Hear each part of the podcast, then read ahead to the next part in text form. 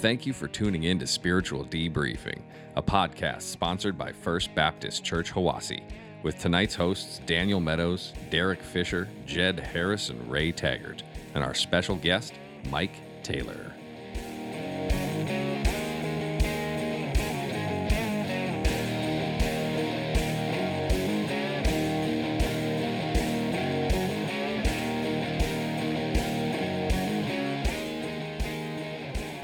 Welcome to Spiritual Debriefing. I am back. Daniel Meadows here with you. Uh, with me around the table tonight is. Uh, Mike Taylor uh, was here the first podcast, the premiere podcast, and excited to be back. Good to have you, Mike. I'm Jed. Hey, Jed. Hey, Jed. Hey, Yeah, I'm Derek. I'm back. Derek is. Derek? How's it going?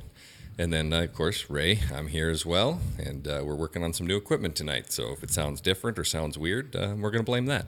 There you go. Hey, and we are missing uh, Randy. He is not with us tonight. Um, Yeah, he's got the wrestling. he's, got some, he's got some wrestling to do or something like that. So, um, Daughter's wrestling. daughter's wrestling, yeah. How was your Christmas? It's good. What'd you do? Went to North Carolina. Drive, fly, Drove. drove. Yeah, it's a long like a man. How long? Yeah, How drove long- like a man. How long of a drive is that nonstop? 18 hours. because You- you, come home. You stopped right hours. on the way there. Well, on the way there, we stopped by my wife's uncle's house in Tennessee. Spent the night there and then continued on to North Carolina. There you go. But on the way back, You drove I straight through. I drove straight through. I wanted to sleep in my own bed so bad. Yeah. We all did. but it was a good trip. Went out there to see my dad in North Carolina. Um, helped him build some fence for his cows. Uh, had a couple of days where we didn't do anything. that was good. Good But- weather. It was cold. Yeah, because you, remember, you know, you guys got the cold front Yeah, that's right. here, and then that went out to North Carolina, but it didn't get as cold over there like it did here. It had been warmed up a bit by the time it got to you. Yeah, yeah, it was like 30 degrees. It wasn't like was zero. It wasn't, like zero. It wasn't zero. But it was a good trip. We had a great time. good. What about you? This is good. Um, we were supposed to host Christmas this year. Hmm. Uh, pipes busted Christmas Eve, so those plans changed. And in the middle of cleaning up from the pipes busting, got asked to preach the Christmas service. Mm-hmm. So that I heard about that. Yeah, that was uh, in my 12 years of ministry. That's the second time I've ever preached a service for Christmas. Oh, that's cool. First time ever on Christmas Day itself. So that was Nice. kind of a neat, neat experience. But it was a good time. Did you have Good fun? time. Yeah, yeah. And then went down to Fayetteville to Taylor's parents' house. All right. Excellent. Yeah. Yeah. What'd you Sorry do, I missed Yeah, that. what about you, Ray? What'd you um, I laid in bed with about 101 degree fever. That's right. Well, hey, That's what I did. we're glad you're better though. Yeah, I'm, I'm better now. Um, then, you know, my daughter caught it after that, and then my wife caught it after that. And so she's still recovering. But uh, yeah, our Christmas through New Year's was spent holed up at home trying not to die. so it was your fault. Yeah, well, you know, we blamed it on uh, all the kids from the Christmas play, but, you know, Oh yeah. There you go. That's why we all been sick this, yeah. This year this just, winter. it just Just, Just going keeps back and rolling forth. around. I don't. Yeah. yep, that, that Not me. nasty Not flu and that new Rona. Not Mike. Not me. That's good. Yeah. Mike, how was your Christmas? Eventful. Yeah. Um, Christmas morning, we uh, took my wife to the emergency room where uh, she was diagnosed with a mini stroke, and so we spent three days in the hospital. Uh, fortunately, we already had uh, family time. We already spent some time with the kids beforehand, so we did have our Christmas. Uh, but it was an experience, but we made it through. She's doing better. Yeah, she's doing okay. She's Good. still doing some therapy, and we've got some new medicine that we're going on. So hopefully that'll all work out and uh, in the long run. Like I told her on the way to uh, the emergency room when she was so upset, I said, "Look, God's in control. We don't have any control over this anyway, so we just have to kind of deal with it and just kind of go with it. And we know that if He's got a plan, we'll just follow that." So, kind of comforted her, I think. And she was here Sunday, so that was good. Yep, she's See doing a little bit better. Good. Good. Jed, what about you? You have a good Christmas? Had a good Christmas. We stayed here local and just we Christmas Eve hit my parents' house and then we had ours at the house and went to other family members throughout the day and just visited and just had a good time. There you Was go. on like a time schedule, No, like 15 minutes here, and then no, it 10 minutes wasn't. there. It, it, it, it was really good. It wasn't That's one of good. those where you had to be here and there and you had to eat three meals and then Right. one more and, and an hour. No, nothing yeah, like and you had to have grandma's pie at the end because she'd be Yeah. mad if you didn't. yeah, yeah, Mm-hmm. it, it was It- all good. wasn't like Thanksgiving where you got to hit everybody's house in one day for. No, It's good. yeah, We Yeah. did, we did the Good time. one thing that I said I despise doing and did a lock in on New Year's Eve. Yeah, that was fun. That was a that was a, a long night. It was fun. It was a good time. yeah, Yeah, we Uh, were bummed it we was- couldn't come up for the uh, Nerf was fight. long. Randy Yeah. Randy texted us said Nerf wars are starting. Get up here. And I Oh, was it like, was- eh, kids are still sick. Wife's sick. Like, I don't want to. I don't want to bring that in here. It was it was a good time. I was telling Daniel I thought the Nerf wars must have been really exciting because uh, on my walk uh, six miles from the uh, church, uh, I found a bunch of uh, Nerf uh, bullets all over the side of the road. I'm thinking these kids really got out of hand. wow, I mean, we went all out. we did. It was a lot of It was, fun. it was a lot of fun. Uh, we played inside the church though, so hmm It was it was a good time. The kids had fun. The adults had fun. yeah, Came with all our tack equipment. Yeah, we We're all tactical. It was a good, Nice it a night good vision time. goggles and everything. That's good. Uh, not, not- quite. Not that Not extreme. he did. But we did have a strobe light, nice. Yeah, we did. Nice. We we might go night vision next time. and I brought my old bulletproof vest, and then put all the darts in there. And Nice. It was Loaded up. It was, it was a good time. it was good. It was fun. Yeah, there was a lot of kids there. There were. Uh-huh. Um, I don't even off top of the head. I mean, it was in the teens, I think, something like Yeah, I thought it was like 16 or something, wasn't Some, it? I yeah, don't something like that. I don't remember. it don't Um, really matter, but it was good. But I mean, it was a good time. Good time. Excellent. A lot of pizza. Yeah. yeah, you had a lot of pizza. A lot of pizza. I only yeah. stayed till like one, and I'm like, I can't. Yeah, but then you came back up and cooked breakfast for us in the morning, so that was nice. Mhm. Jed came up, Yep. yep. so Cooked some a time. breakfast. Cooked some It was good. breakfast and Excellent. tried not to fall asleep. So. Right. oh, Wyatt was sleeping during service. Yeah, I. Uh, yeah, next time it's yeah, N- never again on a Saturday night. Yeah, you don't want to don't want to run right into a Sunday. Maybe 'Cause do I- it Friday night, so you get a little recovery time. Well, Yeah. always Yeah, always Friday have a rule. Luckily, it's going to be a few years before New Year's Eve falls on a Saturday night again. You know, and- Yeah.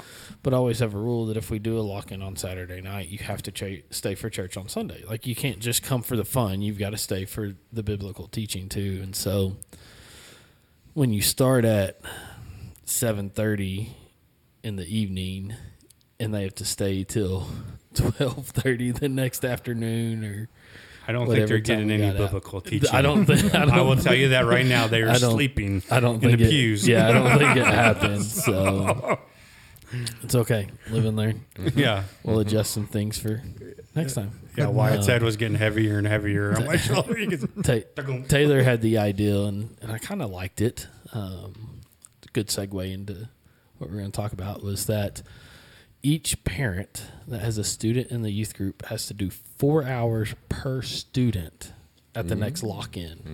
Mm, make all the parents come. Yeah, You'll just have less kids. Yeah, you have less kids. I'm just going to tell you that. Considering that I don't have any kids at all, I'll just stay home.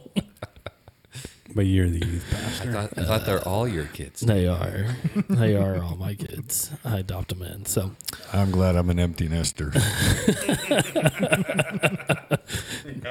Jed's got three, so that's It's getting close. There's not going to be that many. Oh, know. what after this year it'll be two. Be two. So then just eight hours is all he'd have to give, Gotcha. and then Lisa would have to do eight hours as well. So you know, there you go. I was lucky to do what I did. Yeah. Hey, and it was much appreciated. Much appreciated. If so you really truly knew how miserable I was, What, So- you sick? yeah, I guess. well, you know, I went to the hospital the next night. yeah. Right. Yeah. And I'd been fighting that for three days before. So, mm-hmm. yeah. Yeah. All right. I stayed with you all night, So- Daniel. No, I you know I, I appreciate you. I Yeah. couldn't do I was it. going to. I barely could do it. I did fine up until I don't know, it's probably five thirty six in the morning was when I finally hit, and that's you know, I mean, I was doing everything I could to stay awake, cleaning and Oh, you should have seen how stuff up. happy I mean, he was when I pulled it's- in. He come running out the doors. Hey, here, co- was- I got was- coffee. I was like, Jed's here, I got Breakfast. coffee. Hey, Jed, coffee, coffee. so, Nice. um, yeah. So one thing that's been on my mind lately, um, and y'all know the struggles that we've had um, of having kids, but I've often wondered. Um, I know, I know it from the youth pastor standpoint, but as a parent, talk to us about raising children. How do you raise children? Well, I think what we're going to do on this podcast too is going to be like this is going to be split up between like four parts, I believe. Because I think I would like to bring in parents that come from different aspects of life. Mm-hmm. Ones that that are, you know, like Mike that has all Empty his kids nesters. growing. Empty, yeah. He's And got then- the most experience of all of us. Oh yeah, he does. That's why we brought him. and then uh, somebody that has kids now, teenagers, uh, ones that have younger kids, and and really break that down. I mean, we really got to break that down into different stages of childhood. Where what do we do when we first have the child? You know, when do we start that? Is it you know is it, do we start doing this stuff between you know one and five or one and eight, and then you go to like you know nine to twelve, and like my two kids now. I mean, I got a seventeen year old and a uh, well, he'd be thirteen tomorrow. So seventeen year old daughter, and then Wyatt will be thirteen tomorrow. So two teens. Two teens. Wow. Yeah. You're in trouble. Oh yeah. so that's why I wanted to do this too. We all we all did because uh, there's a lot of us that are dealing with teenagers right now, and we need all the help we can get Yep. um, because every child's different. Every Absolutely. parent's different. Absolutely. Um, just real briefly, I have uh, helped sup- raise 10 children um, from different backgrounds, from uh, as a result of divorce, eight children with one and one marriage, two with another. So um, blending together my biological children with my stepchildren um, and how all that worked. We have a special needs child that we adopted. Um, we have boys, we have girls, um, and there is definitely not an owner's manual. There's not a No? uh, yeah, there's just not a you know we, we we got our scriptures to be able to kind of fall back on, but um, sometimes they don't come uh, readily available in your head uh, when you're dealing with situations with your kids because they come up with some pretty unique problems and situations that uh, catch you off guard and. Uh, so I think that's kind of what Derek was talking about that whole range of um, development for those children. Mm-hmm. Yep. I think that's what, you know, when they say that it, you know, it takes a village to raise a child, they don't mean society as a whole.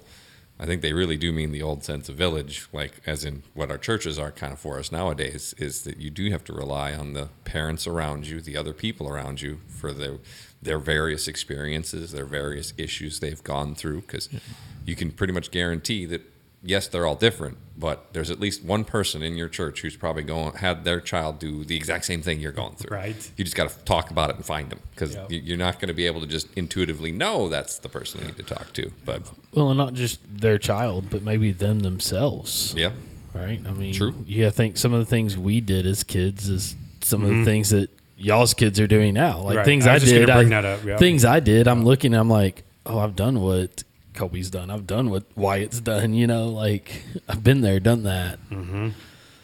But Yep. again, I mean, that's what sometimes I got to remember when I when my kids do things. I'm like, man, you know, I, I've done worse. yeah, it's true. Right. It's true. But I, I just didn't get caught. but it's still a hard pill to swallow to have to take ownership of the things that you did, Right. And then how to deal with those kids in your situation as a parent and taking that that role of discipline. It's it's it's really hard to to fit that in. It is, and that's why we kind of wanted to do this. We want to bring in different people and, and just kind of dissect this a little bit. Um, I think tonight's going to be more of just, hey, we want to lead to this. Um, I do. I want to put that out there too. If there's any listeners that listen to this and they have stories Advice, or, or stories, advice or yeah. a, a, a, a question to ask some of these parents that we do bring in, like Mike, um, to uh, Yeah, you know, post send, them. send you, post them on Facebook or on Instagram. Send us a DM, Well, or like- you can email us at uh, ray at spiritualdebriefing.com. That'll come in, or just post it up on uh, one of the YouTube videos. Yeah, that's what I was going to say. You get your own personal Yeah. email. So yeah, yeah. yeah. hey, they, they, it costs for each one. I so, know, I'm just you know, as soon as we don't get care. some sponsors, we'll get some more emails. No, I'm just kidding. you know, but I mean, and even raising kids like not your biological kids is a challenge. You know, re- re- mm-hmm. adoption and fostering mm-hmm. as those type of parents brings its own set of challenges, and so you know it'd be great to hear advice from some of those some, some people that have, have done that. Yeah, because you really have to put uh, put it in a different perspective when you have to uh, um, foster child because uh, the way you discipline a foster child is completely different in terms of um, what you can and can't do, um, and most of them already come with some story behind them. A lot of them, uh, one of the children we had was a drug baby, and so uh, had real serious issues that we had to deal with. But you can't discipline them in the same way um, that you might with your own children, and, so it is a unique situation. Um, but it's such a, an important thing that's necessary. There's so many kids out there that need parents. Spending 28 years in the classroom and seeing those kids in my classroom and, and having the compassion for them, um, that's a real big need. And I know that's a push that we have in the community, and I would love to see it a, a big push in our church as well. Right. Mm-hmm. Yeah.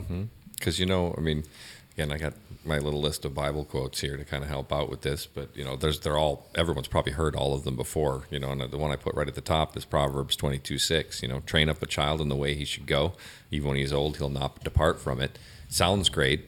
Doesn't work in practice every time, as I've seen. But I also think that what's missing a lot nowadays, and I'm not saying from anyone around this table for sure, because I don't know all of it, but there's a lot of people who rely on other people to train their children, to discipline their children, and they just take too much of a hands-off approach. Right. Yeah, You know? that's what I was just doing ministry for 12 years. I've seen that a lot of churches used as the babysitter for kids, hmm and it's our job to teach them. Yep, and and that's this is supposed to be an, an a little bit of extra, Yeah. not the main source of it. When you, you know your, your church is not where your child should learn everything; it's where they should what you have taught them should be reinforced. Is is really what it should be, and I know that's difficult because our society is now. You know, every minute of our day is filled with something. Mm-hmm. There is no Yep. downtime anymore. There's no. It's hard to carve out time to sit together as a family, even and do anything together, play a game together, let alone read the Bible together. But I think it's one of the most important things to do. In and even going back, I wish I would have been able to start sooner with my daughter in doing that. You know, we, we don't get to it every day, but even if I if we didn't get to it during the day, at least when I'm putting her down to bed, I'm like, all right, we're going to read a little bit of the Bible, and I'm going to talk about what I've learned and what I think it means, and ask her what she thinks it means, and and um, I'm hoping it will help. Right. I just tell you, don't give up on that. As you know, just gr- raising my children when they were younger, we spent a lot of time together. We did um, did a lot of the home devotions kinds of things. As I got older, they got more involved. I backed off, um, and even though all of my children professed to be Christians, and we took them to church, there was a point in time where I have to fall on my sword and say that I, li- I relied a lot on the youth pastor when kids were in the youth group. Hey, they're in church and they're hanging around with Christian kids, so that kind of filling the void. And so that home devotion, that stuff that you're supposed to do at home all the time, it did. It took a back seat, and, and to a point where we just we didn't do it at all. We just then kind of expected because our children were all Christians, we didn't have to do that anymore. So you just have to be careful about that. Yeah, we we need to start doing ours too, and uh, you know, my daughter, she's applying for, the, or she applied for a, uh, a church camp in uh, in Iowa for the summer, and she had an interview, and it was what caught her off guard was, "What is your favorite Bible verse?" And she was like, "Bah." But then the guy Yeah. was then the guy kind of switched and says, "Hey, what are your favorite stories in the Bible?" You know, and then she goes, "Okay, yeah, brrr," you know." But you know, when she told me that, I'm like, man, we we need to get more family devotion in. Uh, but like you said, every minute of the day is full. Mm-hmm. And I just said that too. I just I need to reprioritize my life because everything is just busy, busy, busy. Mm-hmm. Mm-hmm. And uh, even my daughter told me that last night. She says, "So I heard a comment on the radio. It said uh, the more available you are, the less important you are." Hmm. And I says, "Well, yes, yes, but, but if you if you're available to everybody all the time, your important your your importance is probably lowered." Right. So, and I'm like, that's how I am. I just like yes, yes, yes, yes, yes. Sometimes I just gotta say no. Right. Because yeah, you could. How, what good is being important to something that isn't important? Right. Because you, yes, you could be busy doing something that is you're important to that thing, but if it mm-hmm. actually it is not important, then Right. that's nothing. Well, and when you as a parent say yes to everyone else, Mm-hmm. You're saying no to your kids. you're saying no to I your just- kids, just- and that, Mhm. as somebody who came from that, and that's why it's so hard for me to say no, is because that's what I saw my dad all the time going to do stuff for other people. Right, that was the way I was raised up. Was you always helped other people, and so you know, and then I was like, okay, well, what about me? Like, yeah, you showed up to my games, but what about me at the house? Mhm. You know, what about playing catch with me at the house? What about just sitting down on the back porch with me? What about, you know, so we, we just got to be, we, we got to be careful with that. And I see that a lot um, in the schools now too, is I see kids uh, longing for some sort of parental affection Yeah, like connection. um, because we do. Like, I've got one kid at school that this kid. I, I mean, I love the kid. He's a cool kid. Um, but his parents just. I mean, he goes to football practice and he goes to football training, and his his parents are always gone and doing things, and you know, and so like I feel bad for the kid. I really do because he's wanting some sort of attention and the way that kids do it now is in a negative way. They act out. And so they get attention, but it's not the right attention. that's a guaranteed way to get attention is negative. You you don't get enough from the positive, unfortunately. yeah. You know? So I just I don't know, I'm not saying that that it's you're a horrible parent if if you do, you know, always go because I don't know what that's like. I don't know what that's like to be a parent. Uh, but I know what that's like to be a kid of a parent. You know, and so sometimes I feel like we got to sit back and, and think about okay, if I say yes to this, who am I saying no to? Mm-hmm. Mm-hmm. And I've even found recently, so like one of the things, you know, I get up in the mornings and, you know, try to do some Bible reading. Usually I don't have near as much time for it as I want, but then I'll put on like a podcast. So, you know, usually listen to one of my Bible study podcasts while I'm getting ready in the morning and doing all that. And uh, my daughter has been getting up pretty early, uh, about same time, you know, usually right after I do, because I think she just hears me puttering around out there. And so she'll come out, and for quite some time, I just kept my earpiece in and I was listening to my podcast, and she'd be asking me questions, and I'd be like, "Oh, I'm sorry, what? I'm sorry, what?" And uh, one morning, you know, my wife was like, "You know, you're not paying any attention to her. She's trying to engage with you and connect with you." And I'm like, "Yeah, but I'm listening to my Bible podcast. This is my Bible time." but I think I, I think God would be okay if I paused it took it out. And so I've been trying to do that now. As soon as she's done, you know, with all the little chores she does in the morning, and she comes and she actually starts talking to me, I'm like, okay, pause what I'm doing, take the headphone out, and actually just talk to her, engage with her, and and spend some time with her. And the the best part about it was is after just a couple days of doing it. So you know, I make her her breakfast, and she's praised for her breakfast every morning, and she has right after I started doing that, one of the things she started throwing there, she says, "Thanks, thanks, Lord, for this time with my dad. It's so great." And man, did that make you feel good? You know, and it's only like 20 minutes usually before I got to like boogie in and go do work. But just hearing her say, "Thank you, Lord, for this time with my dad," um, just really important. You know, and, and uh, so something I even even when you think you're doing the right things, you sometimes got to stop doing what you. It's all about what I wanted to do, you know, Mm-hmm. and uh, spend some more time with her because it, it goes so darn fast. Oh yeah, it does. yep, it does. And Mike, you could probably could attest to that too. Absolutely. Uh, and I'll say that one of the biggest regrets, or one of the biggest regrets I have from raising kids, is that I get up early and do Bible study all the time before the kids got up. And then I went out with the day, but they never saw me in Scripture. They never saw me. They just saw the dad that was getting him ready for school and getting him ready for whatever. Um, and I really wasn't a good example for them to actually watch. I'm in Scripture.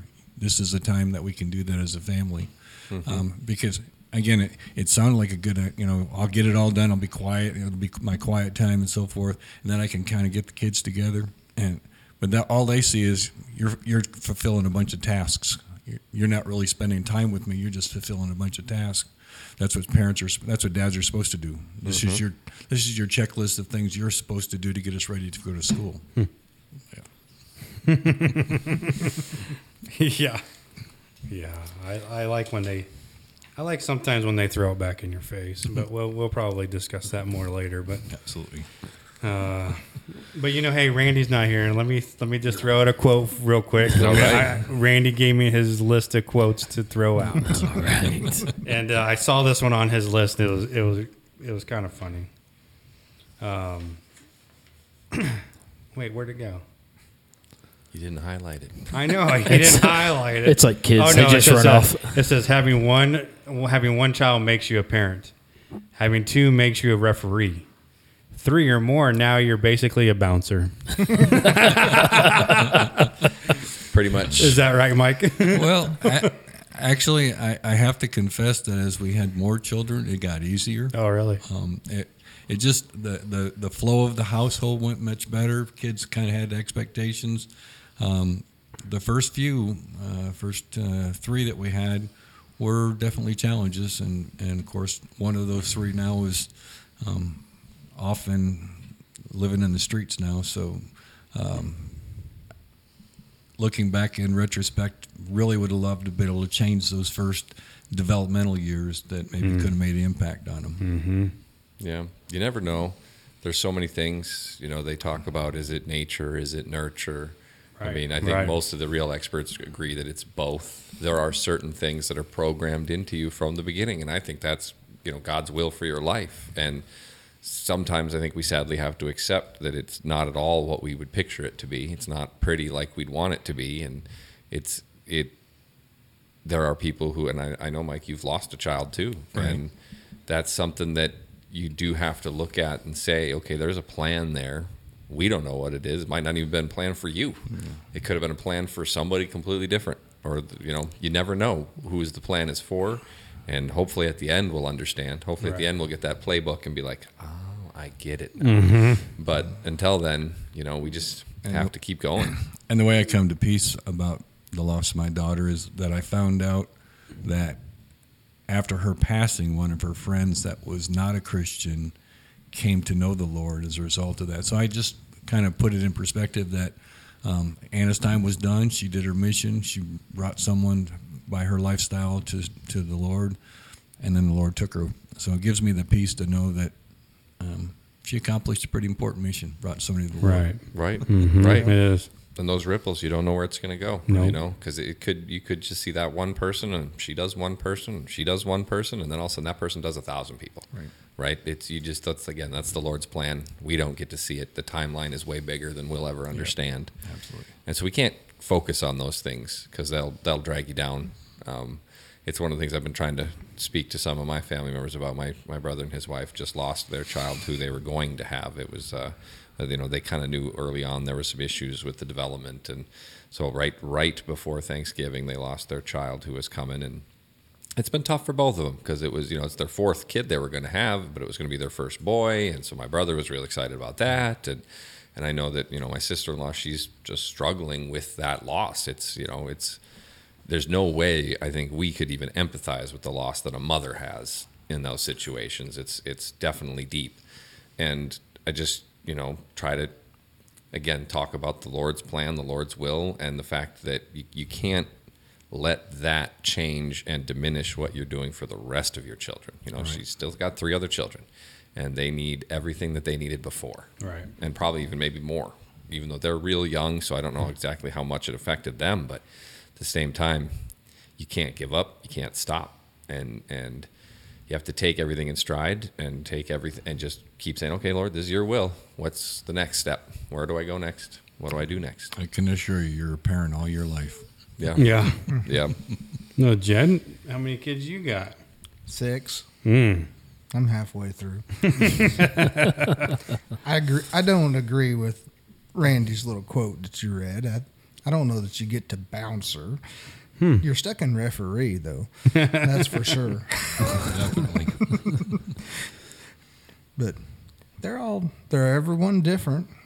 Every one of them you got to handle differently, and some of them is well. The oldest is he was good until he was out of the house.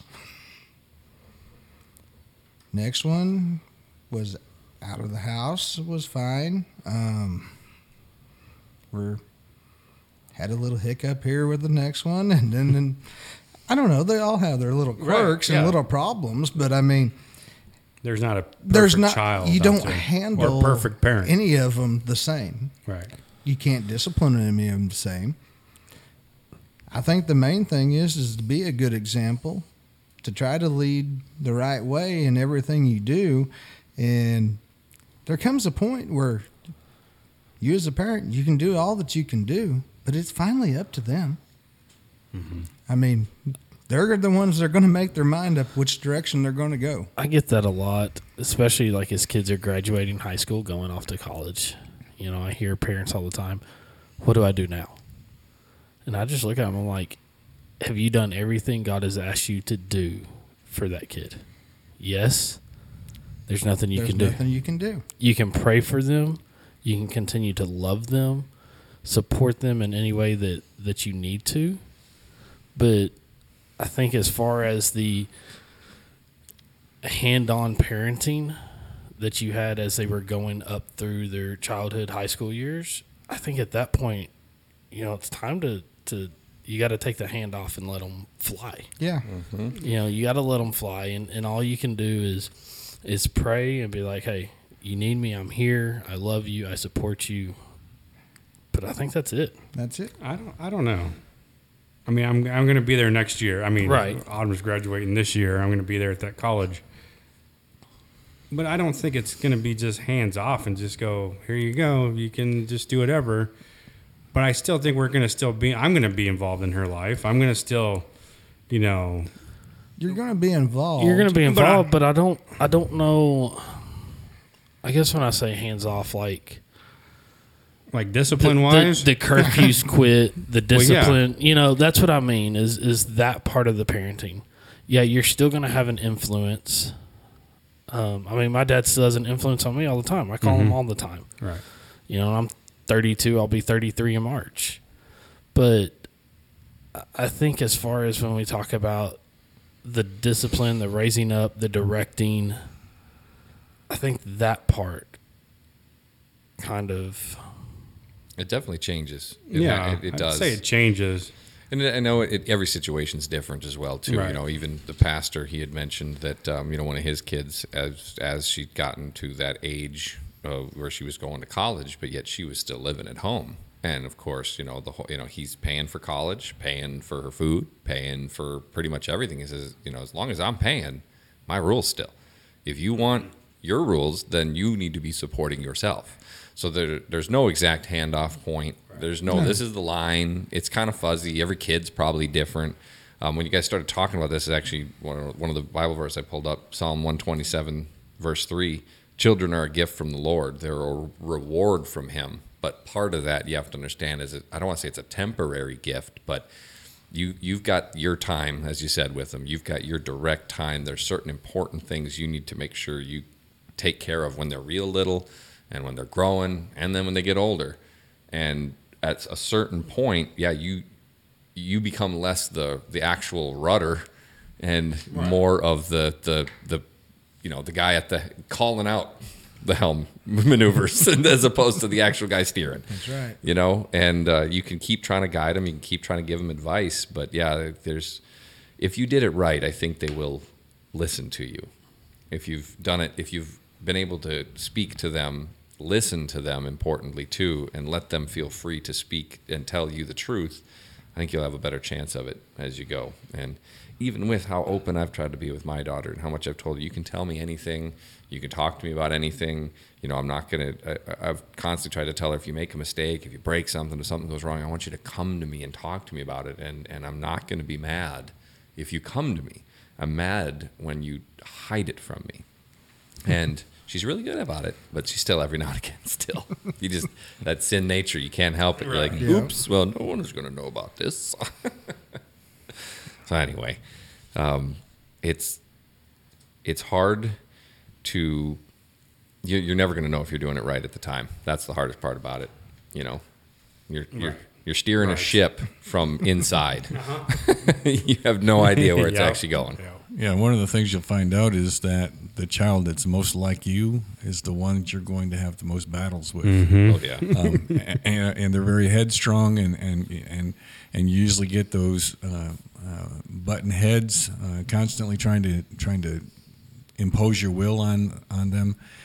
We've got I've had strong-willed children. I know some here in, in this room have strong-willed children, and um, they're going to do what they want to do, at least in their in their thought process. And what's going to be frustrating for those of you who have seniors that are going out in the college world is that they're going to eventually rebel to some extent because of their independence and that causes us as parents to be frustrated even more because we say in our heads we taught them all the things we prepared them like we thought they did where did they come up with these ideas and some of you were born and raised in the church. I was an adult convert, but some of you were born and raised in the church. You got to kind of reflect back in your days as a teenager or young adult how you rebelled as well. Understand it's going to probably happen. We just hope that it doesn't go to an extreme where you can't reel them back in. Right. Mm-hmm. And that's where I think where Derek was talking about where I want to I, I want to still be involved. Yeah, I don't have a curfew. I can't Yeah. dictate, but I'm still going to be a focus on your life and I'm going to see when you do stupid things or do things that are not real wise and I'm still as a parent going to point them out. You're not going to like them. You're going to get upset with me. That's called tough discipline. That's just tough love, but that's just what parents have to do. And you just can't quit. I'm 66 years old and I'm still parenting some of my kids that are sometimes acting like teenagers. Mm-hmm. And I heard today too. To show tough love, you have to have a relationship with that person. You know, so you know, having that relationship with the kid, you know, with my with my daughter and my son. You know, there's some I've seen some, you know, being a cop out there and and seeing broken families, and there's some that don't have parents. You know, so Yeah, I just actually heard it last night. Somebody was talking about the the issues in society is is a lot of them are stemming from the fact that the family unit's falling apart. There's a lot of children of uh, who only have single parents, Right. wives or, or uh, moms or dads. Either way, it's it, you're missing something from that what's put together. But they even straight up said, all you got to do if you don't believe me, go to the jail and talk to the people in the jail. and most of them came from fatherless homes right, and Right. and so it's a very important role of the father to lay down that discipline. it is. And and it's it's a different type of discipline than moms lay down. And we know again, Proverbs twenty nine seventeen, discipline your children, and they will give you peace of mind and will make your heart glad. Now, that that doesn't mean in the moment, right? Um, but you also have to again, Colossians three twenty one, do not embitter your children, or they'll become discouraged. So there is a line. There is you can go too far with discipline. Yeah. You you you need to find that barrier where you're saying, okay, you've done wrong. There are consequences to this, but I'm not doing this out of anger. I'm not coming at you and and going overboard against it, and that is also difficult to do depending upon what they've done. You got the verse in there. Don't antagonize your kid too. Yeah, that's that is the same one. Don't embitter. Do not embitter. Do not antagonize your children. They'll become But with discouraged. discipline comes correction. yeah, there has. I to mean, be. yeah, I mean, that was one of the things I think, at least like with my dad, was he disciplined me, but then we sat down and talked about it, Mhm. and that helped me for later on in life. That something comes up, oh, I shouldn't do that. You know. So Yep.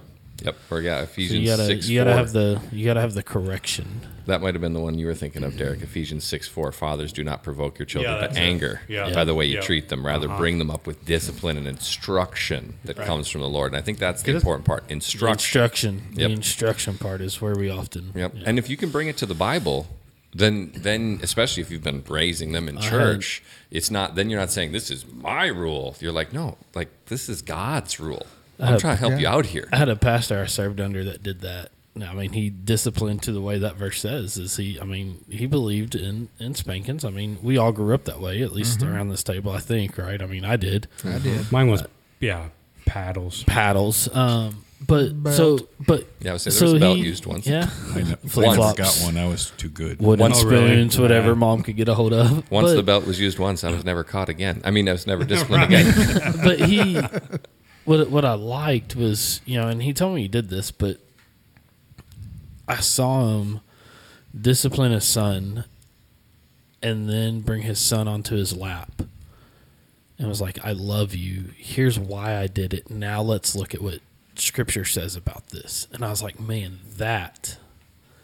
That I think when we talk about discipline is the way, as a Christian man, it should Yeah, I don't like disciplining my kids. Right, I no. can tell you that, like, just spanking my kid, and it's like, you know, like my parents used to say, it hurts me, Hurts me more than it you know, hurts blah, you. blah. I'm like, yeah, whatever. That's when you're sitting there going, "No, it doesn't. You Yeah, don't know that." right now it does. Now I can see that. Now you see. Mhm. Yeah, it's like You understand. You, you wait till your dad gets home, and then you get home. You're like, you know what your son did? La la. la." I'm like, oh my goodness, I don't know that yet. Yeah. Does it really hurt you as bad? it does. Does it? Uh-huh. Oh yeah. One of the things me and Lisa had a conversation today. With the kids, we, you know, nobody spanks like they used to. Right. I mean, that's just kind of. You A don't a lot u- of them don't. You don't use a frying pan. No. Mom, mom did. Mom did. wooden spoon yeah but all this new discipline that the majority of people are using It- there it's- is no consequence There's not. so you get disciplined okay well i'm good for so long i get my phone back okay i'm disciplined for so long and this comes back or everything's always there's a way out Mm-hmm. i There's This- no. There's this- no more accountability. There's no more accountability. It's always, oh, I'm bailed out. I'll be fine. I'll be fine. But what happens when something serious comes along to a child that might put them in jail? I mm-hmm. mean, that kid still has the mentality that, oh, I'll be all right. I'll get out. Everything will go back to me. They don't realize that it's just not there for them. Yep. I mean, with our daughter, one of the you know, not too long ago, she she lied about something that she did, and you know, for discipline, she lost her she lost the Nintendo. You know, we took the Nintendo Switch away from her, and and she didn't have it for it was well over a month because we didn't. She was like, "How long?" I said, "Until you deserve it." It mm-hmm. wasn't like we're you're grounded for two days, you're grounded for one week, anything like that. Because I think that kind of leads into I think what you're trying to say is that it's just like okay, well I just got to wait it out. Just Just, wait wait, out, out. my time. It was like, no, you need to earn this back. And this wh- comes with you you telling us the truth, with you getting your homework done, with you doing your chores around the house, and not asking, do I get it back yet? Do I get it back yet? You're going to get it back when I feel good and ready. But if you use that same punishment again, okay, I can make it. I made it that time. But what where Daniel was talking about the spanking and pulling in the lap, and this is it. I mean, a little bit of physical pain really does mm-hmm. good for the brain. Mm-hmm. I mean, it makes something work. Like I remember what not to do now. Yeah. Right? I mean, I was I've got plenty of spankings. I was not a bad kid. I really didn't get them for things that I'd like to give some spankings for Right. now. Right. But it made me make better choices, and I didn't get into tr- major trouble. Right, right. I remember once uh, back. I don't remember how old I was, but my brother and I were were Boy Scouts, and we had just gotten our Boy Scout bow and arrows, and uh, you know we were told you don't don't play with them. We said okay. And one day when my parents weren't around, we were in the basement playing with them. Shot an arrow through the window. got spanked for that. Got spanked for that. got spanked for that for sure. And uh, and then after that, there was no, you know, never. I didn't I didn't play with them when I wasn't supposed to ever again. After that, you know, I, I knew it was because my dad. He said, "Listen, the point is, is what if you'd accidentally shot your brother instead of the window? Because yeah, I'm angry about the window. Because, but I'm angrier about what could have Could have happened. happened. right? Yes. So you know, and it, it hit home for me. It really did. And I wasn't that old. I was probably eight or nine, something like that. And and uh, you know, and then later there came a time where also he said, okay, now you're old enough. You can go and set up in the backyard. You know where it's safe. You know how to use it properly. You're I've, I've watched you, and he he he graduated me, you know, if you will, to when it was okay. So it does work. It does work. you really kind of have to kind of think about the the the two terms of discipline and punishment. Uh, scripture does say, you know, uh, spare the rod, spoil the child. So yeah, there is a point in time where uh, physical uh, punishment is required, but we always have to make sure that we attach that to the purpose. Kind of like your dad was saying, not only did was he angry that they broke the window, but this is a consequence that could have happened. So there was a teaching, and Daniel was saying there's a teaching that's taken place. Sometimes we just get angry and we punish our kids, and then our kids don't understand why they're really being punished, although they kind of do, but they don't really want to accept it, and they didn't learn anything from it. And so now we've defeated the purpose because all you've done is inflicted punishment on them, and, mm-hmm. and they de- they develop a, a, a degree of bitterness over that. And trust me, it'll come back to haunt you because over the course of 60, 66 years, I've heard that come back to, to me many of time. Oh, of, yeah. Um, some of the choices that I, discipline choices, what I call discipline, the punishment choices that I leveled on my children that were, at this point, egregious. Oh yeah, they will. They will remember. Actually, I saw a great little video the other day. This guy's like, you know, one guy's like kids, and he shows walks up and his kid's sitting on the floor. He's like, "I told you to brush your teeth. You did? When did you do that? Like a minute ago. Oh." And then cuts to the next scene, and the kid opens up the door, wakes up his dad, says, "All right, come on, let's go." What are you talking about? Well, two weeks ago, you said on Saturday we could go to the park. That's Wyatt. That's Wyatt. Wyatt reminds me of everything that I yeah, say. he does not forget. But No. yet you tell him to go, "Hey, go take out the trash." Right. Oh, I forgot. Yeah, yeah, that's Wyatt to a T. yeah. Oh, You got another quote? I do. You know what? This one's kind of this one. Yeah, let me know what you think about this. This is Randy's quote. Okay. these are Randy's. Can't take credit for them. you can't. You cannot raise your ch- uh, children as your parents raised you, because your parents raised you for a world that no longer exists. It's good to think about, though. It really is. I mean, we, now, now we could say that we, when we were raised, Yep. we didn't have social media. We, didn't, didn't. have We didn't. cell phones in our pockets. The internet. We didn't have any of that none stuff. of that. I can say probably with the older half of mine and the younger half, I see the difference in there. Mm-hmm. It's not the same world. Yep. Yeah, it's not even from you're you're, you're talking. You're both your kids, but Yeah. even from the young to the old. From the old, from the old to the young, there's a difference in. Yep, yep, and that's that's I think the, one of the important things to remember. And again, this another Bible quote, Deuteronomy six, six and seven. These commandments that I give you today are to be on your hearts. Impress them on your children. Talk about them when you sit at home and when you walk along the road, when you lie down and when you get up. And again, that's the the one universal truth is the Bible. It mm-hmm. still applies, even with all the new stuff mm-hmm. that's going Right. on Yeah. today Oh, yeah, it It still it applies. still applies. So you know that's one that's a route you can go to. That's a well you can go to, and try to bring everything back to that. And you're not always going to be able to, but you know what? The cell phone also works in our favor in that way too, because you can do a quick little Google Bible search and be like, I'm gonna find a good verse to bring out here real quick before I go walking in there, and it can help you out. And and I'm not great at it yet either, because I can never remember. I was like, I know there's a verse about this, but I can't find the darn Right. thing. But it's at least it's. I couldn't imagine if I had to try to leaf through the book to find it because I mm-hmm. never would, you know. And and it is a total different day and age now because back when Deuteronomy was written, they were talking about the fact that you know it was all in your head. There wa- it wasn't there was nothing written, so you had to you had to just know it and memorize it. And man, I wish I could do that. I wish it worked that way nowadays. We were like that too. We- We, we remember were. phone numbers and yeah, it's true. It's true. everything. We remembered everything. Yep, that is true. But remember what Brother Roger preached about the good old days. Mm-hmm. And, you know, we, we look at, well, yes, we have different challenges because we got different technologies, but they're the same set of sins. They're just easier accessible nowadays, and so you have to deal with them with Scripture the same way. Um, it's harder sometimes to to catch them uh, because of all the nuances that, uh, of our culture, but the sins is still the same set of sins, and we still got to address them the same way. Um, I was from an era where you know computers didn't exist; those kinds of things. You know, our calculators were like size of a notebook page. Yeah, didn't you have the, you move the beads back and forth? Yeah, yeah, what do they call those? Abacus. abacus. Yeah. isn't yeah, we did those too. God, I love you guys. Chisel and stone. I am glad you're here, Mike. Mm-hmm. I did shave before I came. Jed, is that just because you're not the oldest now? That's right. But you know that, that there there are a lot of things that are out there, but the sins are still the same, Right. and you still got to address them the same way.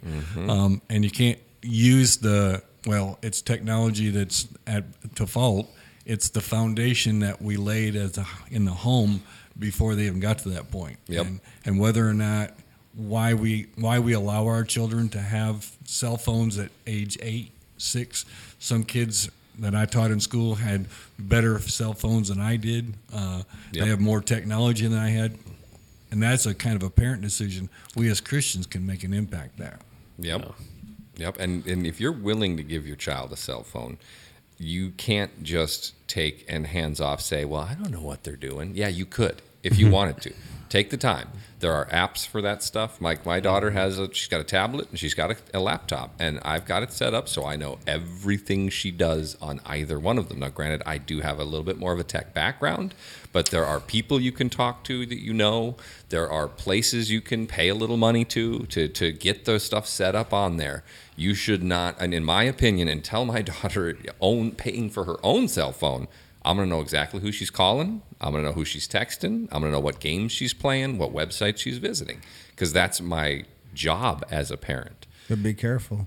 They can get more tech savvy than you or Oh. the apps and go around them. She'll try. Trust me. I'll just She'll Absolutely. we we use Go Guardian in school to watch like kids screens and stuff, Yep. and they know how to to go around that to where it looks like they're on what they're supposed to. Oh, yeah. you walk mm-hmm. over to where they're at, and you're looking at your laptop, and you're like, "Wait, it says you're on this, Oh yeah. My, but you're doing that." my daughter thinks she's smart. She thinks she knows her way around these things. can- but there's there's additional, and it, it all comes down to if you are going to install Go Guardian, the next thing you should Google is how do you beat Go Guardian. You should Yeah. know how they do it before they do, uh. because they're going to learn it. They're they're 100 hmm. percent going to learn it. You know, and again, my daughter's done the same thing. She's she finds little sneaky tricks, little things to do, and and uh, you if know they don't, someone else will. someone and well Tell them. there's a reason Share the wealth. there's a reason why we we uh, are homeschooling our daughter because one of the definite things that my wife said early on is just I don't want other kids teaching her. I want her learning from adults. And when you send her to a school where there's you know the adults are outnumbered thirty to one or more, she's going to learn from kids more than she's going to learn from adults. And and that, I think that may be an issue that we have in our society today is that kids learn way more from each other than they do from the people who actually know anything. And so that's you know we made that decision. It's not easy. It's there, there's sacrifices to be made to do it, but it's one of the things that we decided we were going to do. So I'm glad to see more and more people are doing it nowadays. You know, homeschooling's on this huge resurgence. Oh, You yeah. know, Yeah. COVID think helped since out a lot because yeah. people got to see us like this is what they're teaching you. This mm-hmm. is what you're doing at school. Okay, uh-uh, uh-uh. and you know, even if you think you can't homeschool, there are now our homeschool pods. There are people who are starting small little homeschool type groups, and again, if it, you can say, "Oh, but oh, we can't do that. We it just doesn't fit for us." It's like, no, you're just not willing to make the sacrifices that are involved. If you want to do that, you can. Yeah, we, mm-hmm. we homeschooled our four oldest uh, up through uh, the youngest of those four to fourth grade, and then we adopted a special needs child that had OTPT uh, an hour away, three days a week, and put him back into public schools. But you're right that the, the foundation that you can have. We had a Christian curriculum. We were able to focus on that. Mm-hmm. I wish we would have been able to or could have, but we chose to go a different direction. So hmm And I'm not saying you you know I get it. Sometimes you're not going to be able to. I'm not saying everybody should homeschool. That ain't going to work. But it's you have to understand that. Think about it. if you, if you're sending them to a place for six to eight hours a day where God does not exist and is often not is excluded and even looked down upon, you're going to have to make that up, right? There's there's there's no there's no way about it. If they spend six hours there five days a week, you've now got what is it? My math's terrible. Thirty hours. It shouldn't be that bad. Thirty hours there. How are you going to make up that thirty hours with God outside of there? That's a lot of work. Because you know what the you know the old uh, uh, Native uh, American tale of there's two wolves inside of you, right? It it is actually the truth though. There, what you feed is what's going to grow. Right. So right, if they're getting if they're getting three four hours a week of God and thirty hours a week at school, then what do you think's going to win in most cases? You know, there, that's a battle you can't. You just there's no way you're going to win that battle in, in majority cases. Mm-hmm. That's why I think we run into a lot of the problems we do, even with children who are go to church, go to Bible study, come to Wednesday night. They do all those different things. What's that add up to? Five or six hours a week, tops. Yeah, you know it's funny too. I, I and I don't want to bring in the negative either, but you know, growing up and then, you know, we see homeschoolers and they're like, man, they're so socially awkward. You know, they don't talk to other kids, you know, and they don't play sports and they didn't do this and, um, you know, that was always our thing. Was like, man, every time I dealt with a homeschooler, you know, I was growing up, it was just socially awkward. Then, Yep. You know, and then we when we had kids, you know, when we started to have kids, we were thinking about homeschooling too, but we just we were too career driven, and you know, and, uh, Well, and that's our society, unfortunately. well, it's career driven, and and then really, like my wife, she's like, I don't have the patience for it, you know, and I get it, I get it, she don't, Yep. but Yep.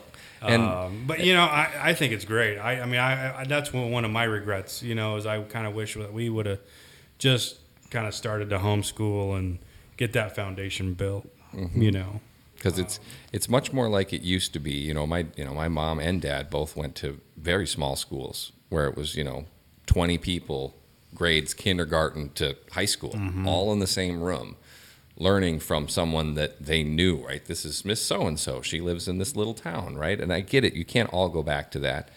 And and I, I you know I also understand I, there's some the, the argument of the socialization to be said, but if you're bringing them to church, Harmony's involved in American Heritage Girls, so she does that. And I know you guys have met her. uh, She is not socially awkward. no, no. I'm just saying that you know that was kind of our No, my but- like my- perspective as growing up And, as a and kid. I, I that's why get we that like, mm. because you can pick out that one socially awkward kid real easy and say, oh, there's the homeschooler. You don't realize there's probably 20 more you've met that you didn't realize were homeschoolers because not everybody's wearing a little badge on. I was homeschooled, you know? you don't you don't have that. Yeah, because ours was the same way. I mean, they went to church, they had a, a children's group, youth group, played sports, played soccer, uh, brownies, Girl Scouts, the whole. I mean, they were involved.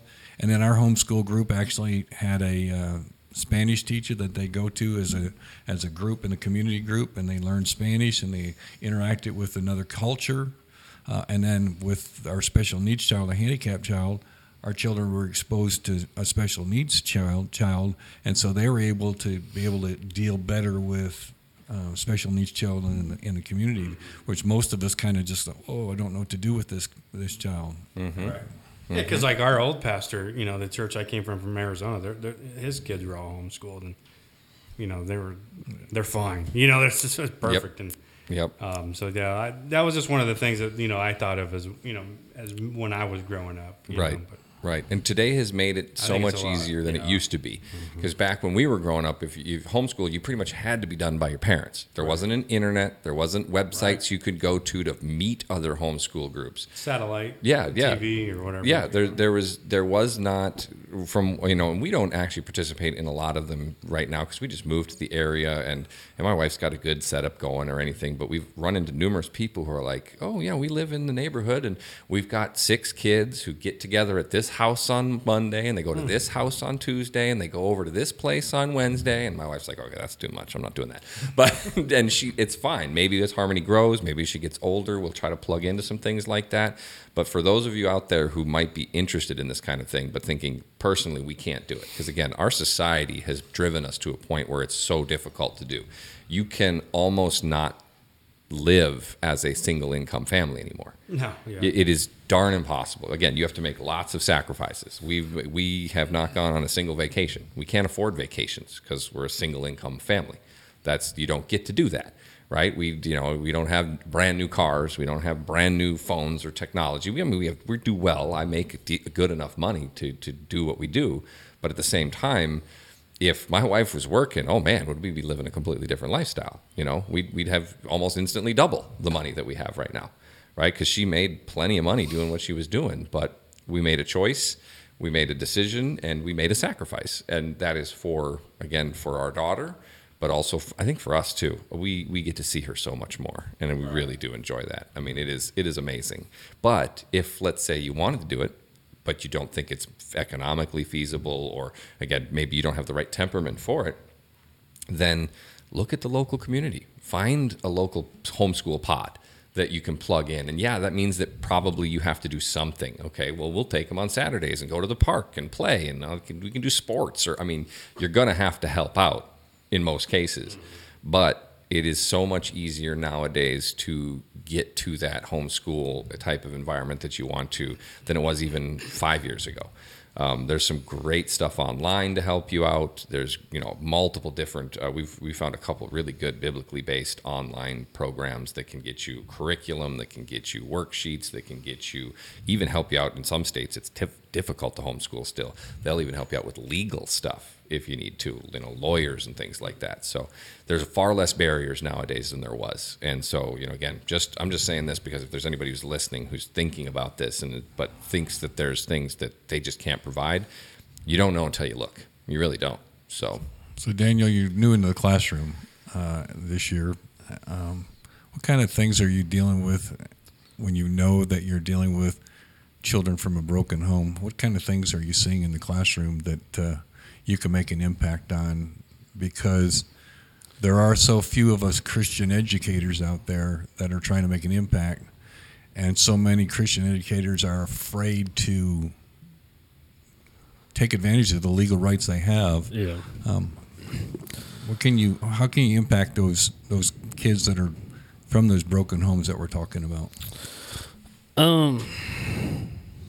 Well, just like that one I was talking about earlier, that young man, he, uh, his parents just this year split. Um, and so from the start of the year till Christmas break, I got to see a behavior change in him, and not for the positive. Um, I mean, without going really into too much, his parents did it pretty decently. They spend equal amount of time with them. you know, so that that that's good. But what what I see in in a lot of of our students and him is they don't know how to express their frustration. They don't know how to express their aggravation with the situation. And for me, what's nice is with this age group that that I'm working with, fifth and sixth grade, is you know I was seventh grade when my parents split, and so I was about their age, going through the same things they are of a broken home, and so you know I get to I can mention, hey, you know I get what you're going through. I come from a divorced family. I come from a broken home, man. I was tore up. I understand it. You know, what can I do to help you? And and the question I get, and it's probably my favorite question I get is, how did you get through it? And that kind of opens the door for me Absolutely. you know and i can say oh i relied on uh, my church family oh well what do you mean church family oh cool now i get to open the door even further you know and so i, I use my experiences and and using that um, you know I, I start with something so broad uh, whether it's a broken home um, wh- whether it's coming from a dad who's always busy or a parent who's always busy that they don't have time for you. Um, you know, it's fifth and sixth grade. We get kids who, who with depression and anxiety, and who have tried to commit suicide, and, and I've been there, and so I get to use those to begin a conversation that will eventually open the door by a question they ask for me to get to use Jesus to answer it. And and and I want to I want to go back and, and, and address before we continue on with that something um, with with homeschooling. I homeschooling's great. Um, I sense a butt. I know. but Because a public and- school teacher. No, no, no. And, and it's not because of the public school teacher. It's really not. Um, I, I get the whole co-ops and, and, and I get the, the cohorts and you're doing things as groups and, and a lot of times what I've seen from homeschools and their cohorts is you usually gravitate towards people in a cohort who are like you. You usually gravitate towards other Christians homeschooling. Mm-hmm. At what point do your kids then use a mission field to share Jesus?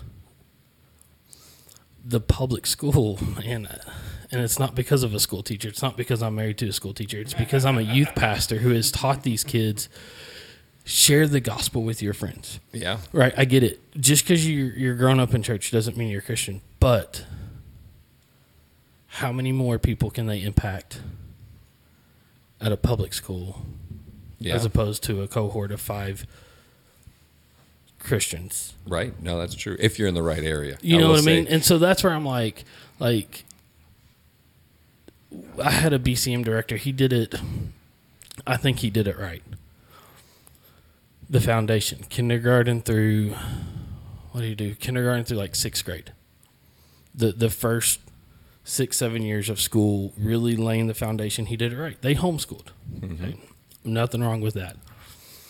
When they hit seventh grade, when when it gets toughest for kids was when he sent his kids into the school to let them go into the mission field to share the gospel. And and that's where I'm like, we've got to be careful.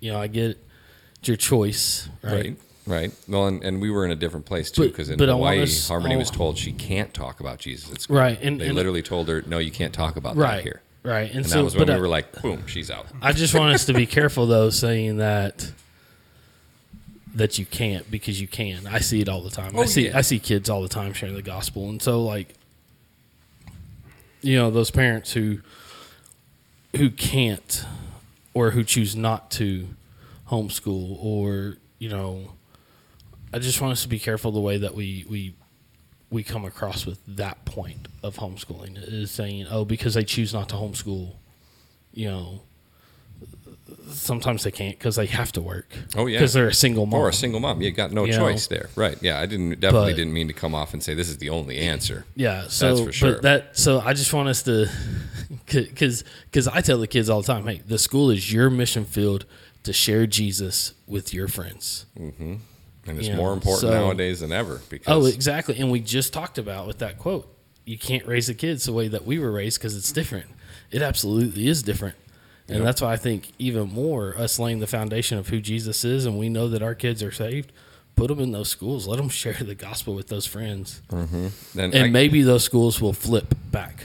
I got to say, definitely, we're in a different area than a lot, right? We're being in Arkansas because I saw a kid talking about his school, and I think he was from California, and it was just a you know a young boy. I think he was around nine or ten, and he was saying that you know you can't be cool at school anymore unless you're gay or trans or something like that out there. Like you're just basically you are shunned and exiled because you're not something weird. You're not. You don't believe you're a dog or you don't believe you're a, a fish or all the weird stuff. Yeah. A cat, right? All the weird things. It, it that has become is being pushed as being trendy. And again, I'm not saying here. Right? You see what's going on in the Yeah. schools here that are different than than It's again coming. what you might see in the Well, other parts and- of the And world. that's the thing is there is some of it here. There is. Um, Right, and- but you got to push back against it. Somebody's you- got to. You and- can't see the ground. right? And so, like, you know, I I tend to try to always have a smile on my face at school, always, um, and and that's caused questions from other teachers. You know, why are you always smiling? Why are you always joyful? Why are you always happy? So then I can have those conversations with teachers.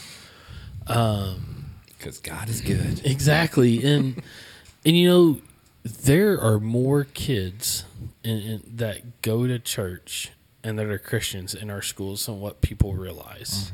And so, by me being an example of, hey, you can be in this dark environment and still be joyful and still talk about it.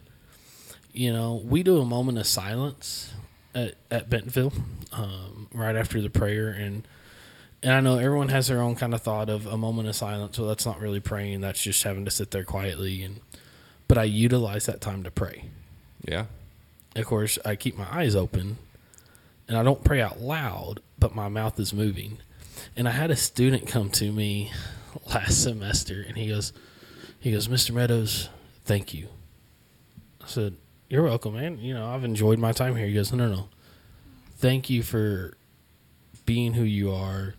He's like, You don't say words out loud, but I see it. He's like, Thanks for praying for us. Mm-hmm.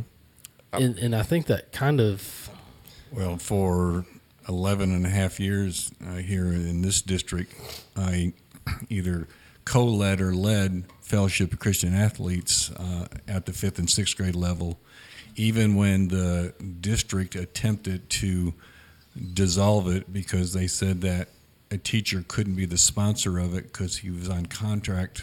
Um, and so I was able to develop fifth and sixth graders that were actually bringing in their own guest speakers. They were actually bringing in um, uh, the gospel message to the kids uh, and trying to communicate that. But with that moment of silence at the beginning of the school year, I clearly told the students about the flag and the Pledge of Allegiance that I served as a as military. I talk about the "In God We Trust" that is in all the classrooms and why it's there, and I tell them what the moment of silence is all about, what its purpose is, and I tell them about what the law says about 1964, which is all according to the curriculum. So, um, so we don't have to back away from all of that. Um, but one of the things you said earlier, kind of changing when you were talking about the students and not being able to communicate, I think that's probably as parents one of the things that we don't do well with our kids. That I know from my adult kids, I can sit down and now have a full conversation where we actually talk, as opposed to me being a parent and and the child having to listen. And I would encourage that aspect as you're growing, raising children, to sit down and actually converse with your children, not just give them a set of directions, not simply giving them a set of advice, but talking about what they what they really are interested in and why they're interested in. I I think that's what happens with these these broken homes. Yep. Um, I know Derek, you've probably seen a lot uh, with the, uh, a lot of domestic violence situations where you go to home and you see those children and you can see the terror on their face because they don't they don't know they can't go to mom, they can't go to dad because Right. mom and dad are fighting, so they don't have anybody to talk to and they're out in limbo. And so if you think about our kids having a conversation with us, letting them know that they have that security to be able to come, as you were talking about your daughter, being able to come to, to actually share without fear that, oh, yeah, I broke a glass. I want to come talk about it so that we uh, have a have a good understanding. I don't think we do that very well as parents. No, you're right. Yeah, because you know you always get you know all you do is yell at me or you Well- know you give me directives all the time and you know even sometimes too like I've been trying to recently change that where I could just sit and listen or you know like for autumn you know I'm like okay let's just sit and talk. I won't yell at you, you know, and and uh, I just want to I just want to feel what you're feeling like. You know, what are your what is your emotions right now? You know, why are you feeling this way? Just tell me. I just want to listen. You know, and then you know sometimes it works and sometimes it doesn't. But- But most of the time, we as parents, are especially men, because we're fixers, right. we try to fix it. We'll hear Oh, yeah. we'll hear some of it, and we want to say that we're good listeners, Mm-hmm. but when we then we automatically interject and we defeated the purpose for why we're having the conversation. Right. Yep. Right. Yep. Be- Yes. Being being in the schools helped me realize too a little bit. Um, when we discipline, a lot of times we're kind of up over them, right? I mean, you think about like when when I I, th- I look at other classrooms and like when the teachers getting onto the kids, a lot of times it's you know finger wagging and Standing over standing top of over them. top of them, Yep. kind of. The, and I do things different, and and a lot of teachers are like, "How do you get through to that kid?" I see that kid struggling, acting out, whatever it may be, and instead of standing up over them, I go sit down, and they just kind of look at me, because a lot of them are like standing up, causing issues, and I just sit down beside where they should be sitting, and then they just kind of slowly sit down, and that opens up that communication because now I'm on their level. Yeah, there's a psychology about it. I that. get like Yeah. like with elementary kids, I get I get down on the floor on their level when I was in the elementary school and the teachers were like, "How do you deal with that? How can you get them from such a a red level is what we call it, right? Green, you're happy. Yellow, you're kind of eh, you're getting a little frustrated. Red, you're like angry, upset, whatever. And they're like, "How do you get them from a red to a green to where they can open up so quick?" I'm like, because I don't sit and yell at them. I get on the floor, I sit where they should, and I let them understand that I'm there when they're ready. And I just sit there. I mean, there's been times I've sat there with like the elementary kids for 10, 15 minutes just sitting on the floor. And the principal walks by and I was like, okay. Like, because she knows what I was doing. Yep. Yep. You know, this with the way you guys are talking about again. I the school system we experienced was in Hawaii, right? Yeah. completely different. Completely here, different. because there's no Pledge of Allegiance in Hawaii Yeah. anymore. There's no quiet time. There's no you, yeah, that has been sanitized out, and I'm sure there's probably lots of people listening who are in very similar type environments, and and maybe that's another thing you got to look at is, and I hate to say it because I know it's something that's not, I don't know if it's good or bad, but we are we are moving in this country to where there are, you know, well, I'm not going to move to that state because of the way it is, right? I'm, I mean, I work for a company that's based in California, and you know, when we said we were going to move, they're like, "Well, hey, you should move to California." I was like, "Never. I'm sorry." Because of the way the rules, the laws, the way the schools are done there, the way all that's done, not going to live there. I'll come visit. I'll come fly out anytime we got to do meetings, any of that. But I am not living in California because it's just the again we're kind of tribalizing ourselves. But unfortunately, that maybe is the only option you got, right? If you are a single parent, if you don't have the ability to do the the things that you need to do, then maybe you need to find an area where the school system is better than where you currently are. You got to move, and, and not everybody can do that either. That's but the, that's the number one demographic thing that happens when somebody moves to or considering to move someplace is they look at the school systems. Yeah. I mean that is like the number one. Yep. One of the reasons why this area is growing is because the reputation of of the school district in the areas, Gravette, Bentonville, Roger Springdale, um, have a really positive uh, demographics in terms of scores and so forth. And people are literally, literally start because a lot of people are working from home, and so they can basically move where they want to. Yep. And they're moving to places that tribalize them. to that's use your- why we're here. Yeah. Uh, us why too. we're That's here. why Arizona to Arkansas. Yep. Hmm. Well, yeah, wife works at home, and mm-hmm. you know, we we went off on talking about schools a little bit there, but I, want to challenge parents. You know, discipline doesn't always have to be spankings and physical. Mm-hmm. You know, so like if you're struggling to get through to your kid, sit down and just wait and see what happens because your kid's going to look at you strange at first. I, I guarantee it. The kids who have never had their parents just want to sit and listen and talk with them, they're going to look at you and be like, "What's wrong with you?" but then it's going to become one of those things to where they're like, "Oh, okay. I know you're not going to yell at me. I know you're going to help me get through whatever this is because I always thought psychology was weird.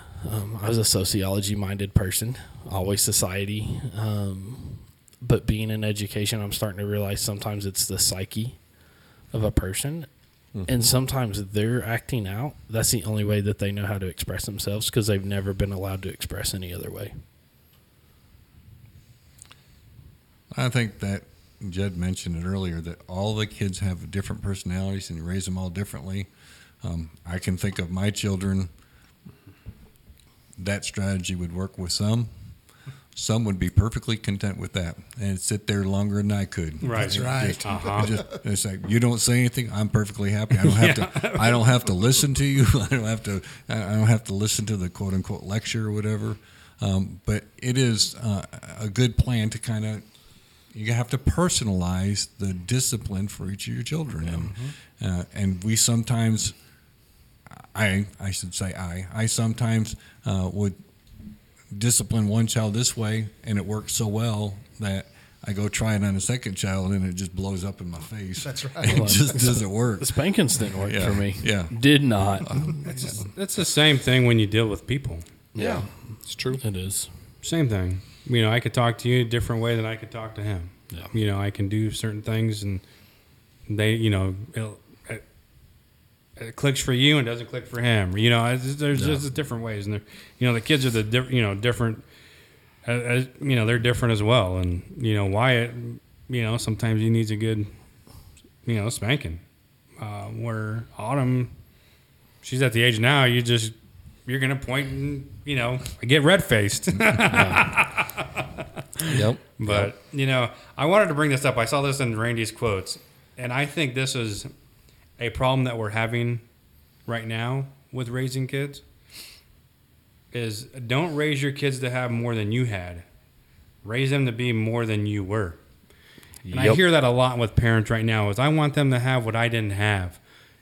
So we're us as parents. I, I'm going to be guilty. I'm I'm guilty of it where we spoiled our kids because we gave them everything that we didn't have as kids. You know, we didn't grow up with money as as much. You know, my parents did the best they could. You know, they worked hard, and we didn't have the newest and the newest of everything. And you know, and every time we had got something, it was we had to work on it to make it run. Mm-hmm. You know, we couldn't go down there and just go buy a brand new four wheeler or, or truck or you know whatever. And so I, I I really feel that that's a problem now. Is that that's what we're doing? Is almost spoiling the kids so much because we're giving them everything that we didn't have, so they don't have to work for much. They don't work for anything hardly. Now now they're entitled. Their hand is out, and saying, "Well, this is all I know." And I, and I you know, we're going to touch on this. We're going to, you know, we're going to continue on to that. But I, when I saw that quote, I'm like, and me and Jed has, you know, we've had many discussions about this and how we we spoil our kids too much. Yeah. Well, that goes back to the positive thing that Ray was talking about homeschooling. When you're homeschooling, you got a single parent income. They you can't buy those things, so that's Right. so they just don't get them because you can't afford them. yep, yep. We even my wife and I say Harmony's got a lot of toys, but they're a lot of real small toys.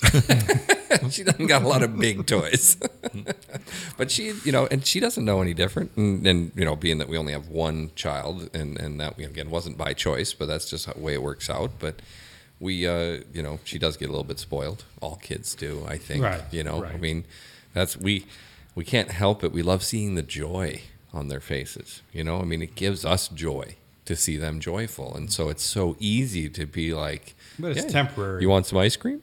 yeah, but I think some of those things are temporary as oh, well. for you sure, know, and for sure. it's it's temporary temporary uh, you know enjoyment and, Mm-hmm. and pleasures and and so you know we kind of I kind of battle that now right now with you know our kids and you know we they're spoiled. I mean they don't think they are. You could tell them you know hey you're spoiled and they're like no we're not. You know we you know Because they always know somebody who's got more than them. Exactly. There's always somebody who's got more, and it'll always be that way. yeah. We got to remember third, uh, uh, th- third John one four. I have no greater joy than to hear that my children are walking in the truth.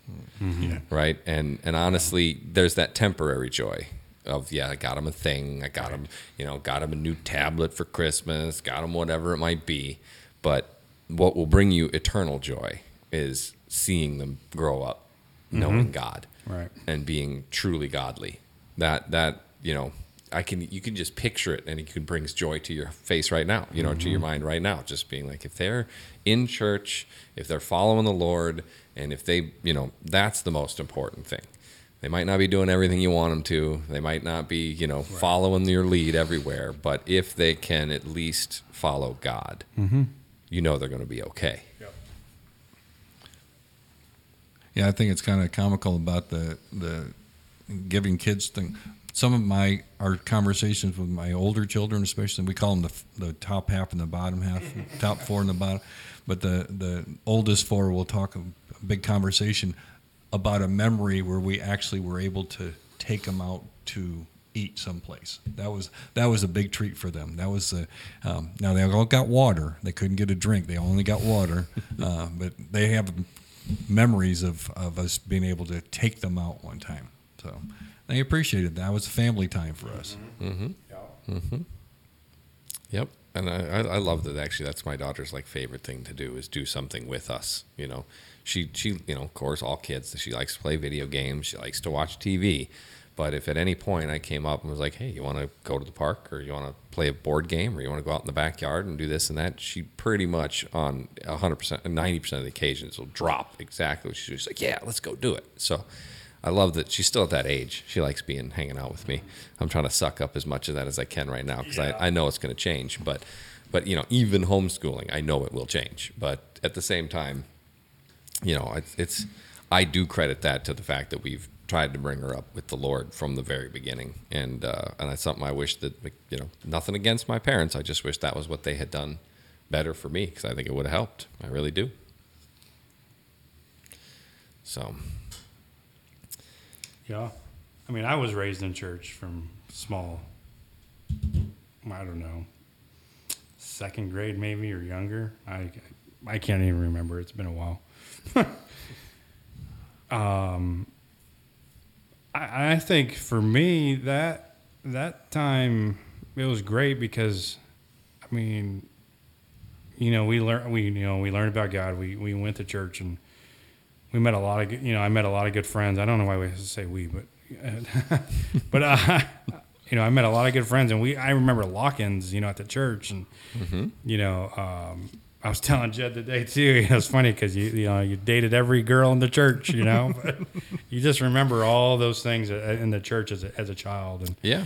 and it was fun and you know and yeah, you know everyone knows you know the history of you know me kind of t- you know going backwards a little bit but i think it was that great foundation is what brings you back if you if you do backslide Yep. if you do Yep. fall back you know now you have that good foundation that you know this is where i'm you know this is where I'm, we need to be Right. Well, it's like I But I mentioned you're in right. last Sunday. You know, I was raised in the church too, but um, again, I did not coin this phrase. I'm just stealing it. But I was raised as a spiritual streaker because I was given salvation, Mm-hmm. a helmet of salvation. That's it. I had nothing else. Right. My parents. We went to church on Sundays.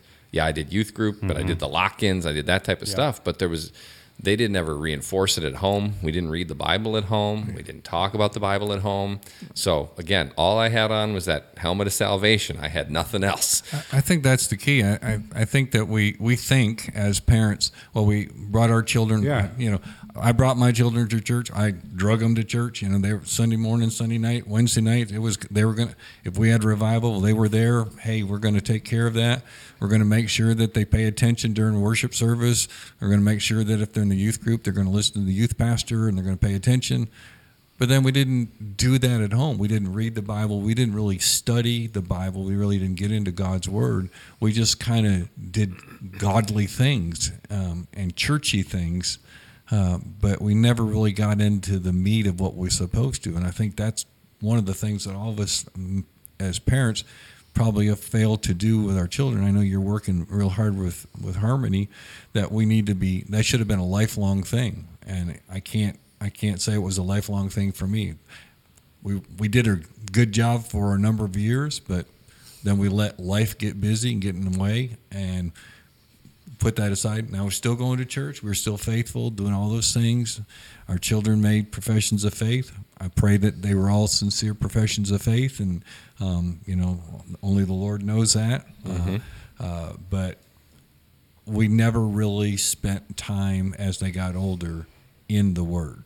and I think that's probably the biggest error as a parent that I committed. I guess. Yep. Yep. And it's it's one of those things you'll never know. Hindsight twenty twenty, as they say. But and and you know, if we keep doing this long enough, maybe I'll get to tell you how it goes. but, I'm if you- hoping it. I'm hoping it engenders something different in her. Again, from that idea of that, yes, daily, daily reading, daily study, talking about it, discussing the topics of it, and even if I can't now, one of the, again, one of the other things I've started trying to do more often is if I'm instead of putting my Bible podcast in my headphones and listening to it, it I'll broadcast it out loud so that everybody who's around me gets to hear it. So Harmony hears me listening to these. And she, at first, I thought she was, you know, she was just ignoring it because she'd be playing her tablet or doing her homework or something like that. But then I start hearing her mention things that she's heard, and I'm like, okay, so it's getting through. Oh, they multitask very well. Yeah, they do. And if your kids are still at home, I mean, teenagers, older children, you know, it's not too late to start No. Nope. that. Nope. Um, and and it can always be a simple conversation. I know Jed, you do this from time to time with your girls. I think is, hey, what'd you talk about tonight in Yeah. youth? What'd you talk about in Sunday school? Like that's great because a that makes them want to pay attention. B if it's something you you question about, then you can come to me and be like, hey, this is what the girl said. Talk to me real quick, you know, and. Yep. Um, And I guarantee you'll learn stuff from your kids too. We know Yeah. that. You know, Yeah. they'll they'll say they'll see a verse in a different way than you see it, or ask you a question about one. And you're like, you know what? I don't know the answer to that. Let's Yeah. figure it out. Let's dive in and do a little study here. Yeah, Yeah.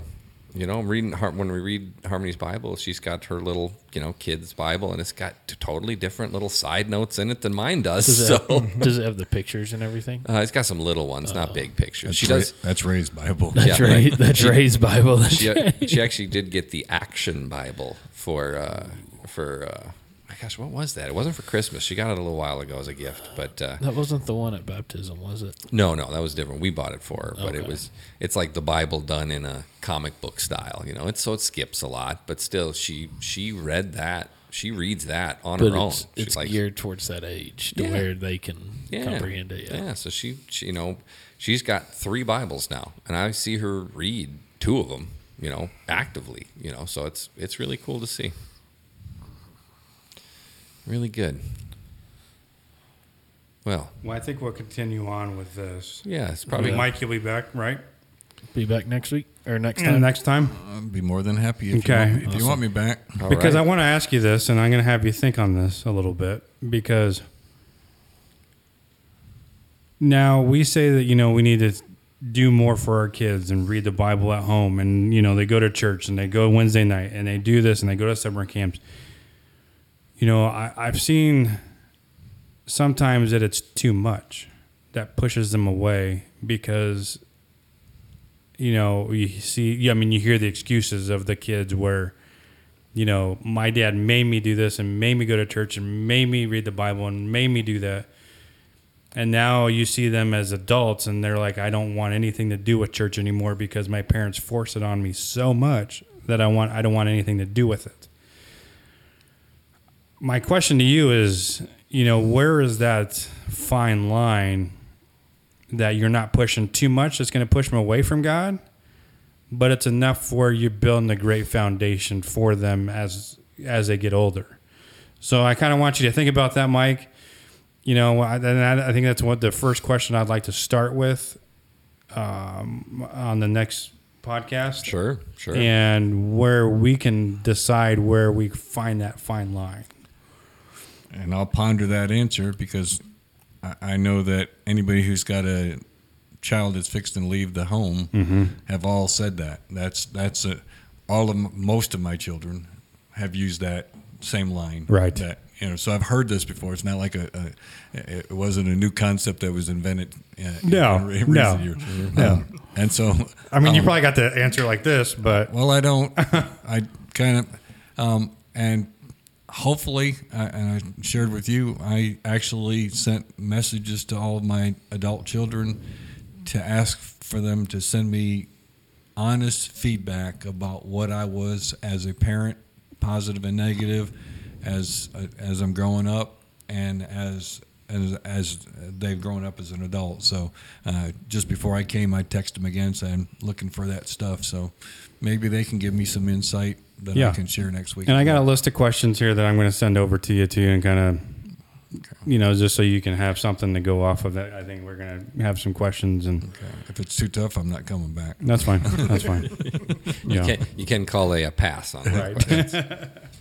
Yeah, and if anybody listening, if you got questions you want us to cover in this, wrote comment uh, again, shoot shoot an email, DM uh, spiritual debriefing on Instagram or Facebook, and uh, if you know you've got a different thought on any of this, we'd love to see some Yeah, comments. that'd be awesome. We'd we'd love to just kind of get some feedback, or if you want to you know try to answer that question, I'll keep an eye out for anybody throwing any answers in. We can maybe Mm-hmm. even read a few of those, and if you want to be anonymous, just let me know. I won't I won't read names if you don't want me to, but. Um, yeah, I think it can be.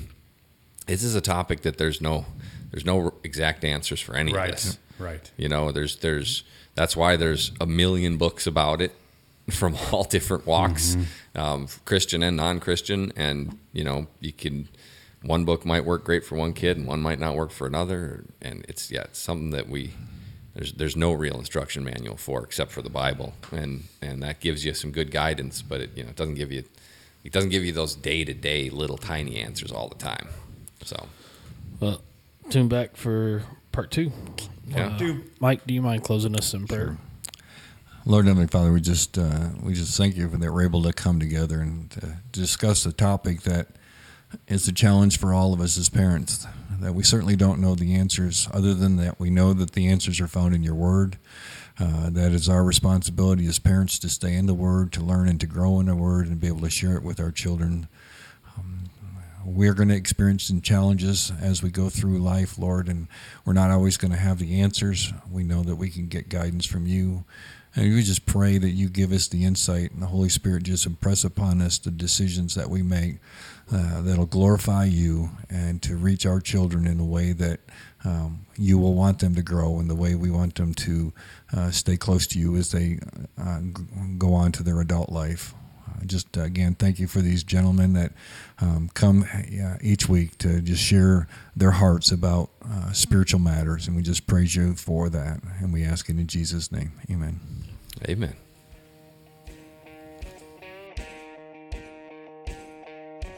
Thank you for listening to Spiritual Debriefing, a podcast supported by First Baptist Church Hawassi. Please like and subscribe to the podcast so you can be notified when we post new episodes, as well as check out our past episodes. We'll be posting new podcasts every other Thursday. You can follow us on social media Facebook, Instagram, and Twitter. If you have questions you'd like us to answer, comments, or feedback on the podcast, please contact us through our social media or email us at dmeadows at fbchawassi.com. Thank you, and we hope God blesses your day.